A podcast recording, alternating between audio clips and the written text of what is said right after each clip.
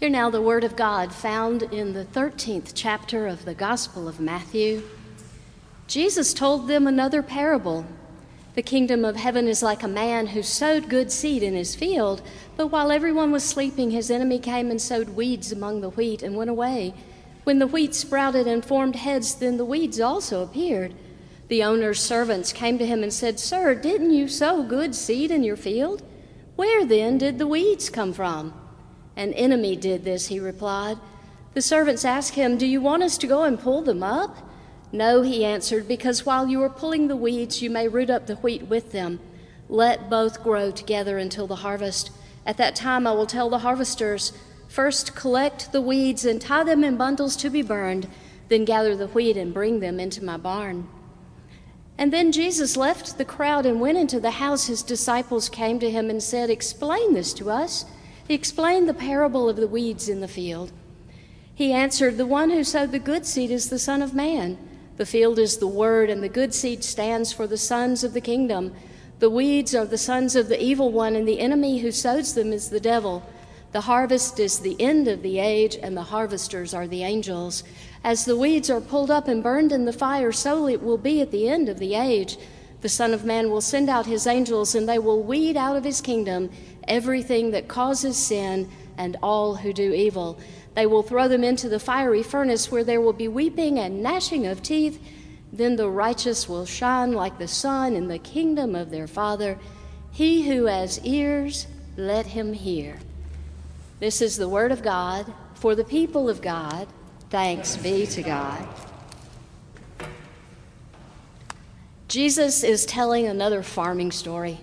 Don't you know that that just means he knows his audience? He's been talking to people who are used to farming on dirt that is hard and rocky. It's difficult to produce a crop. And now he's talking to those same farmers and he's reminding them of a very underhanded method that adversaries have of doing harm. Because you see, back in that day, if someone was mad at his neighbor, he would watch his neighbor very carefully sow his field with wheat, and then at night he would go out and scatter the seeds of weeds. And not just any weed, but a weed that looked like the wheat. So when the weeds and the wheat began to grow, you couldn't tell between them. And the neighbor had no choice but to wait no choice but to wait as the weeds and the wheat grew together, knowing that his harvest was diminishing by the day. But he couldn't do anything until the end at the harvest. So Jesus is talking to people and, and he's, he's telling them a story. He's using a familiar situation to make a spiritual point. We read this story and we think it's about waiting. It's hard to wait, isn't it? Have you ever been a child waiting for Christmas? Oh my goodness. It seems like the closer Christmas Day comes, the longer the days grow between now and Christmas Day. I can remember growing up, people would say, He's as slow as Christmas in July. Or if it was really bad, he's as slow as Christmas in January. And we all knew what that meant. No one likes to wait. We have been waiting all around the world for several months now. We've been waiting for COVID 19 to go away. I remember several months ago when the, the waiting first started and schools began to close down and people started to work from home, it was with great joy that I packed up my office and moved it to my dining room table at home. I thought, this is going to be wonderful. I am such an introvert. I get to stay at home with my sweet husband every day. This is going to be great what I learned is that my introversion has an expiration. And after about two months of not seeing my children, my grandchildren, my parents, of having to pick groceries up in the parking lot at the grocery store, I was done with waiting. I was ready to put my mask on and venture out. And the first time I went to the grocery store, I was like a kid in the candy store. I probably bought way more groceries than I really needed. But then we think about waiting, and we think about it from a serious perspective, and we think about the generations of people who have waited. the hundreds of years of waiting that some of our brothers and sisters have endured as they have waited to be recognized as equal, as they have waited to be recognized as worthy, as they have waited to be offered the same opportunities that I have enjoyed my entire life just because of the color of my skin. And suddenly, waiting a few months for COVID to go away doesn't seem quite as bad. But still, that doesn't mean that waiting is a comfortable place to be, particularly if we're waiting in the weeds. Weeds can be very uncomfortable. You know, we think, we're the wheat. Oh, we're okay. They're the weeds. I don't really think I want to spend time with them. But it seems that this parable calls us to do just that. It seems that this parable calls us to wait in the weeds. It calls the faithful to wait in the weeds with the people who aren't like us, with the people who make us uncomfortable. And we often find ourselves saying, God, do something. We look around us and we see meanness in the world. And we say, God, do something. We look around us and we see children harmed. We see people losing their lives. We see all kinds of evil happen in the world, and we say, God, do something. Why aren't you doing something? And God, if you really don't know what to do, come ask me because I will be happy to tell you what to do in this situation, but do something. Now, you will find that I love music and often use music in my sermons to make a point, and I want to read the first verse of a Matthew West song. The song is called Do Something. I'm reading it, I want to make sure I get the words right. It says, I woke up this morning, saw a world full of trouble now, thought, how do we ever get so far down? And how's it ever going to turn around? So I turned my eyes to heaven and I said, God, why don't you do something? Well, I just couldn't bear the thought of people living in poverty, children sold into slavery. The thought disgusted me, so I shook my fist at heaven. I shook my fist at heaven and said, God, why don't you do something? Now, ladies and gentlemen, I can understand that kind of cry. When we cry out to God and we say, God, why don't you do something? Hear my prayers. Why aren't you listening?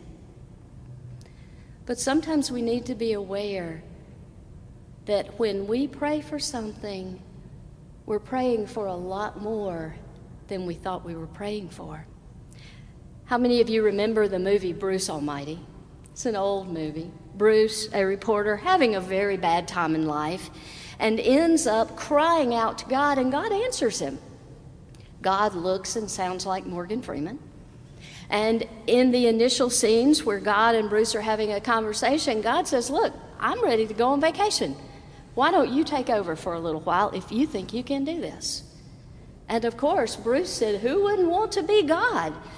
Give it to me. And so Morgan Freeman goes on vacation. Bruce becomes God with all of the powers, and suddenly he's hearing hundreds of thousands of voices in his ear, the prayers of the people, and he can't make them stop, so he finally sends them all to email. And then he discovers they don't stop even when he sends them to email. So, in a fit of desperation, he answers every prayer that has come across his email in the affirmative. So many people won the lottery that the payout was $6 a person, and riots ensued after that because somebody was absolutely sure that cheating was happening. Bruce was looking to impress his girlfriend and win her back, so he sets up a nice dinner, and to really impress her, he pulls the moon closer. And she acknowledges that the moon, that's the biggest she's ever seen the moon, that's the closest she's ever seen the moon. But while she's admiring the moon and he's making points with his girlfriend, floods and catastrophes are taking place on the other side of the world because the moon is out of position. Bruce learned that being God is not as easy as it seems, and that God will answer prayers in the very best ways that He knows to answer, which often far exceeds our own limited view and our own limited wisdom. At the same time, I understand why we cry out to God. I have a prayer that I pray pretty regularly. I pray for our world. I pray for our country. I pray for our United Methodist Church. And as I do that, I cry out to God and I say, God, why can't you make us all live in peace? Why can't you fix it so we all know how to live in peace? And even as I pray that prayer, I realize that I'm praying the wrong prayer. That I should not be praying for God to fix someone else until I pray that God will fix me. Now, at that point, some of you are thinking, okay, preacher, that's enough. You've done quit preaching and gone to meddling. What do you mean God needs to start any change with me. But that's the honest truth.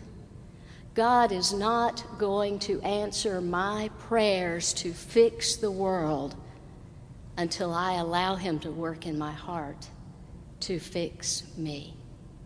So, at first glance, this parable seems to be one that tells the faithful you just need to wait in the weeds until God is done. I think we need to look at this parable from a slightly different perspective, maybe from a bigger perspective. I think we need to look at this parable and understand that first, this really isn't a parable about us at all. This is a story about God and God's glorious and gracious patience.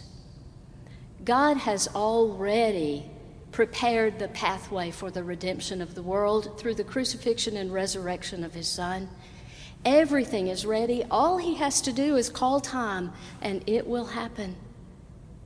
But he hasn't done that yet. And even as I get impatient and say, God, why don't you go ahead and do that? I think back in my life and I realize I have reason to be grateful that God is patient because what if God had decided the time of harvest came while I was still a weed? What if God decided that the time of harvest came while you were still a weed? What if God decided that the time of harvest came before you and I gave our hearts and lives to Jesus? We should be grateful for God's patience, for His generosity, for His willingness to wait as we hope weeds turn into wheat. Now, I'll tell you, that would be a very comfortable place to end this sermon. God is patient, He is generous, He is gracious. Aren't we all grateful? Now let's go home and have dinner. But that's not where the sermon is ending, because I don't think that's all we can learn from this parable.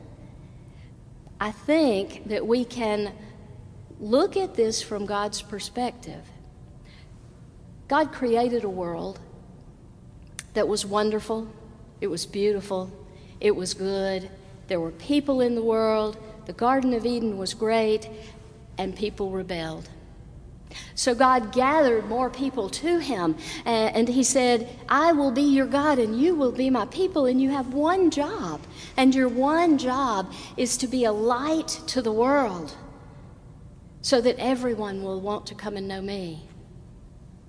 And the people failed. And God sent his son to live and die and to show the way to a good, close relationship with the Father. And still, we fail. Think about how God feels when He looks down on this earth, and instead of seeing an earth full of good, an earth full of wheat, He sees wheat and weeds mixed together. He sees good and evil together. He sees things happening that he doesn't want to happen. I think he mourns, but I don't think he sits still watching the weeds. I think he works. I think he works constantly. He works to transform you and me, to draw us closer to Christ, to make us more faithful disciples. He works to, to reach the hearts of anyone who will give him just the slightest chance. He works to bring transformation. God does the work of transforming weeds to wheat. We need to learn to do the same. Remember the song that I read you the lyrics to? I woke up this morning, I saw a world full of trouble. I thought, God, why don't you do something? I just can't bear poverty and slavery, so I shake my fist at heaven and I say, God, why don't you do something? The next line in this song is God's answer. The next line is God's answer to the cry for justice, to our prayers that He fix the world and make it right. In the song, here's what God says He says, I did. I created you. What are you doing in the world around you to transform the weeds into wheat? What are you doing to allow God to work in your heart so you become a better disciple and a better example to the people around us? We need to practice the patience of God because we all have family members, neighbors, coworkers who are still weeds. But we don't need to sit still in the weeds. We need to be working. We need to be doing God's work to transform us and the weeds into pure wheat. The song asks God, Why don't you do something? God says, I did. I created you. This is the word of God for the people of God. Thanks be to God.